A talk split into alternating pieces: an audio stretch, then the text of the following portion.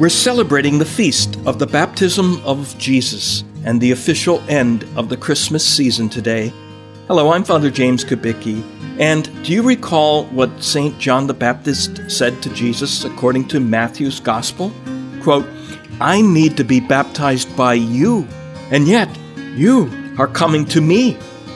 He hesitated to baptize Jesus because this washing in water was a purification rite to symbolize turning away from sin. And John recognized that Jesus didn't have any sins, so he had no need to be baptized. Why then was Jesus baptized? The answer to that question, like so many, can be found in the Catechism of the Catholic Church.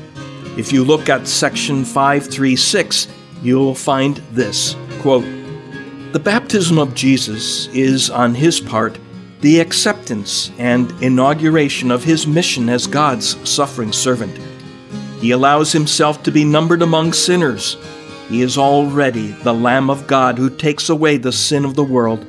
Already he is anticipating the baptism of his bloody death. Out of love, he consents to this baptism of death for the remission of our sins. End quote.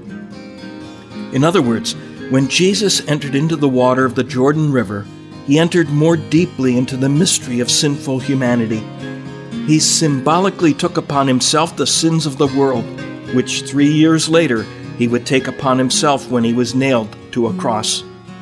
Let's thank Jesus today for his baptism and for our baptism, in which we are freed from sin and made a beloved son or daughter of God.